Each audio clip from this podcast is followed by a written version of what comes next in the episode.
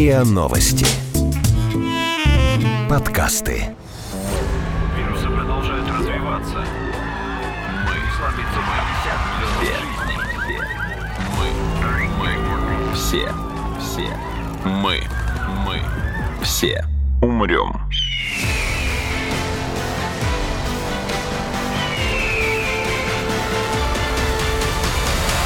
Мы все умрем.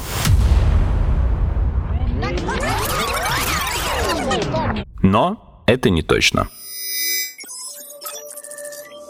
Здравствуйте! Это подкаст «Мы все умрем, но это не точно», где мы с научной точки зрения рассуждаем о том, что готовит Земле и людям обозримое будущее. Меня зовут Игорь Кривицкий, со мной в студии моя соведущая Наташа Шашина. Привет! А в гостях у нас сегодня Мария Баркова, диссертант, изобретатель компании «Российские космические системы», инженер России 2019 по версии Московского международного инженерного форума. Здравствуй, Маша. Здравствуйте. Сегодня мы хотим поговорить про новость, которая всплыла у меня в начале недели и с которой Маша непосредственно связана. Дело в том, что компания «Российские космические системы» получила патент на спутник для сбора космического мусора. И Маша, собственно, непосредственно изобретатель, автор этого патента. Я правильно говорю? Да. И сразу такой вопрос. Слушай, вот там в новости было сказано, что патента два, хотя спутник один. Почему два патента? Ну, суть Как в так? том, что один патент, который патент на изобретение, он защищает именно внутреннее устройство космического аппарата, а другой, который на промышленный образец, он э, защищает именно то, как выглядит сборщик космического мусора. То есть э, именно вот все эти механизмы по захвату космического мусора. Да, то есть механизмы, они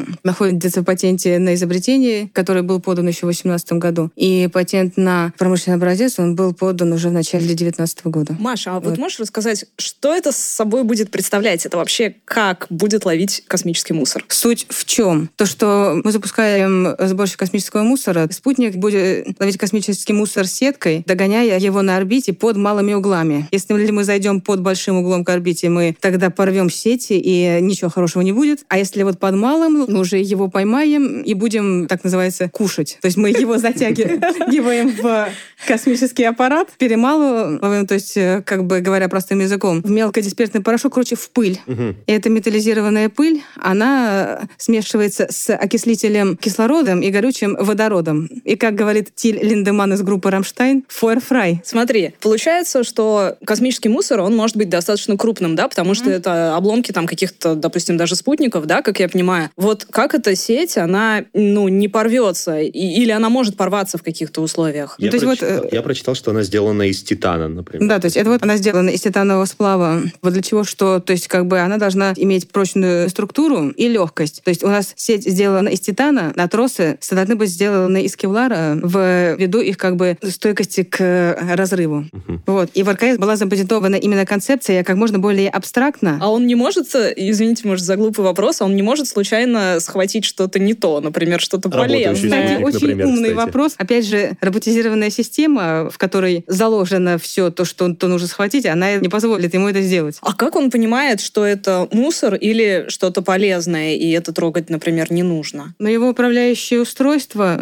сверяется с базой данных, которая в ней заложена и пополняется из Земли. Ага. Понятно. Очень умно. Такой вопрос. Из того, что я вот прочитал, он этот мусор схватил, переработал в пыль, и дальше вот он не просто как космический пылесос хранит этот мешок с пылью, он с ней что-то делает. Он ее... Там происходит химическая реакция, которая названа реакция Сабатье, и я ничего не понял, что это значит. Такой вопрос. Что-то из того, вот, что он собирает внутри себя и воспроизводит внутри себя с помощью химии, а это может потом быть использовано для чего-то еще? Или вот все идет чисто на нужды вот работы спутника? Можно ли это потом, не знаю, как-то спустить его на Землю и вот этот металл достать и снова сделать из него какие-нибудь космические детали, условно? У меня была задумка, чтобы максимально безотходно уничтожить космический мусор и чтобы он именно не мешал дальнейшему развитию ее космонавтики. Моя разработка, она далеко не первая в этой области, она одна из э, сотен разработок. Могу привести те несколько разработок, которые я рассматривала, проводя исследования. Это разработка китайского университета Циньхуа, которая также собирает космический мусор сетью и перерабатывает его в плазму, то есть высокоионизированный газ. А у них это уже работает прямо? Ну, то есть э, они У них, еще это, такое... у них это вот э, на стадии проекта. Ну, собственно говоря, придуман был СКМ еще давно, и сначала стоит упомянуть то, что я очень люблю металл как жанр музыки, и моя триада — это power, progressive и symphonic metal. И вот в один э, прекрасный вечер, зимний поздний, я шла домой, а там была такая ясная уже, считай, ночь, и у меня в наушниках поет металл, я иду, смотрю на звезды, романтика, даже могу сказать, какая группа пела, э, пела одна из моих любимых групп «Эпидемия», скорее всего, это была песня «Пройди свой путь». У меня вот с детства была мечта, то есть вот мне нравится все, что летает, и mm даже, даже если это летает, только спинка. И то есть я хотела стать или астрофизиком, или работать где-то вот на предприятии, связанные с космосом. Мы все умрем.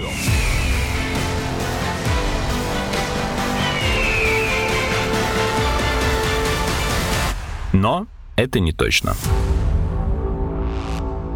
наступление такого момента, что условно там, ну, не небо, но околоземное пространство будет практически полностью заполнено а, космическим мусором. Я слышал о таких опасениях, mm-hmm. есть даже на словосочетание эффект Кеслера по да, фамилии ученого, который его... Кеслера. Да, по фамилии ученого, который его, ну, спрогнозировал, скажем mm-hmm. так. То есть в какой-то момент будет слишком много, слишком быстро вращающегося, слишком мелкого для того, чтобы поймать космического мусора, который, по сути, заблокирует нам вылет с этой планеты. Мы не сможем отправлять ни спутники, ни ракеты, ничего. Насколько это близко к реальности? Реальности. Если мы ничего не предпримем, то уже где-то в 22 веке мы просто вот не сможем заниматься космонавтикой. То есть у нас меньше ста да. лет, по сути, осталось да, то есть, на то, ну, чтобы решить эту проблему. Вот, по сути, вот все спутники должны оснащаться каким-нибудь способом увода их с орбиты, чтобы они не заполоняли космическое пространство. Но... Это просто звучит так очевидно, что мне странно, что это вот, ну, так это есть. Умолч... Это есть. Так ну, это то есть есть. Это, может, недавно да, появилось есть... только? То есть... Почему Нет. не трубят об этом Нет, там на, на каждом шагу как и не кричат «Эй!» Ну, а почему у нас как бы до сих пор загрязняются леса, реки? Ну, так с этим-то борются, нет? про это как раз говорятся. Там есть много движений, как локальных, так и глобальных, борющихся за экологию, причем отдельно там экология лесов, отдельно экология океанов, там отдельно экология воздуха. А почему вот нету воплей в,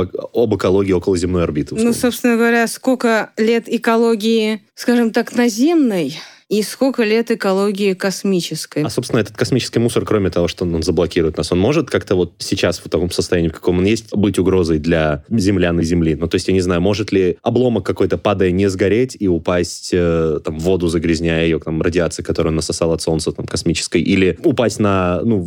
Кому-нибудь на голову да, просто. Да, условно, да. Такие случаи были.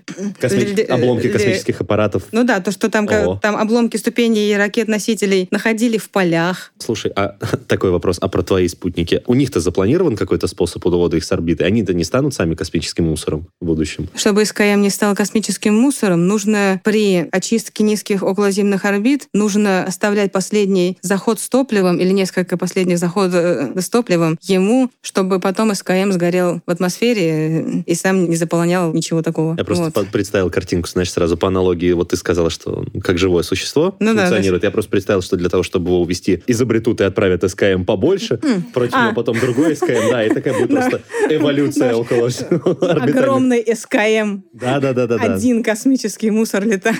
Да. Мега СКМ. Ну, кстати, а смех смехом, а вот сказано в той статье, которую я прочитал, что один СКМ может собрать до полутонны космического мусора, при том, что на земной орбите, около земной орбите, их вращается около пяти тысяч этих тонн. А как бы, ну, я не знаю, а это мало или нет? Почему? Ну, то есть мне, как бы, я мыслю какими-то гигантистскими, наверное, терминами, но почему бы реально не собрать где-то на орбите один гигантский СКМ, который, ну, там, до сотни может тонн может сожрать за раз, а то и больше. И реально просто пустить его крутиться, втягивая в себя все и вся. Ну, это, конечно, вот можно создать, но гигантский СКМ, скажем так, поест много хороших ни в чем не повинных спутников. Угу. И гигантский СКМ, его похоронит экономика. Потому что как бы один маленький спутник — это реально создать, а большой спутник — это как бы не очень. Мы все умрем.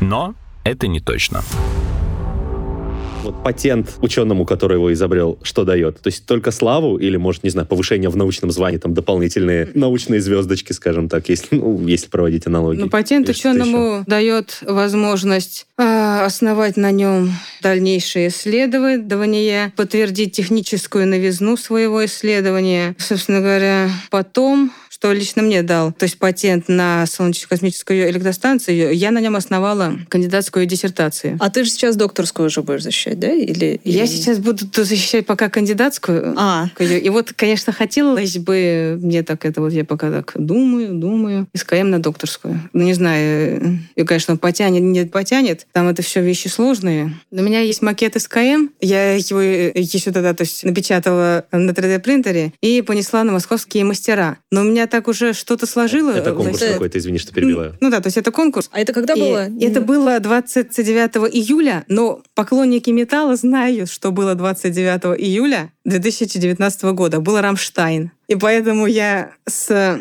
этим макетом... А сначала я выступила на конкурсе, потом я бегом, бегом, бегом домой макет отнесла, быстренько переоделась и поехала на Рамштайн. Это был самый лучший рок-концерт в моей жизни. Слушай, а вот у спутника же еще, ну, нет какого-то такого имени милого, может, его там Да, Тиль-. Тилем назвать? Почему нет? Можно Тилю назвать. Да. Тилю это понравится. Да, он и так звезда, как бы, а так он Ну буквально будет ближе к ним. Точно. Ну, правда, наверное, нужно что-то более отечественное. Не обязательно. Маш, большое спасибо, что пришла сегодня и приняла участие в этом подкасте. Это было безумно интересно, тем более, что из первых рук и из первых уст. Это вам большое спасибо, что меня пригласили. Для меня было очень приятно. О, нам тоже. Еще раз огромное спасибо. Спасибо тебе. Это был подкаст «Мы все умрем, но это не точно». Подписывайтесь на наш подкаст на сайте ria.ru, в приложениях подкастс, Web Store и CastBox. Заходите, смотрите в Инстаграм ria нижнее подчеркивание подкастс и присылайте свои вопросы на подкастс собака rian.ru. Пока. Пока-пока. Вирусы продолжают развиваться. Мы слабится Мы. Все. Все. Мы. Мы. Все. Умрем.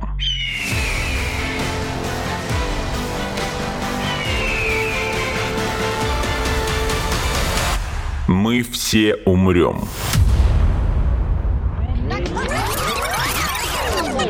Но это не точно.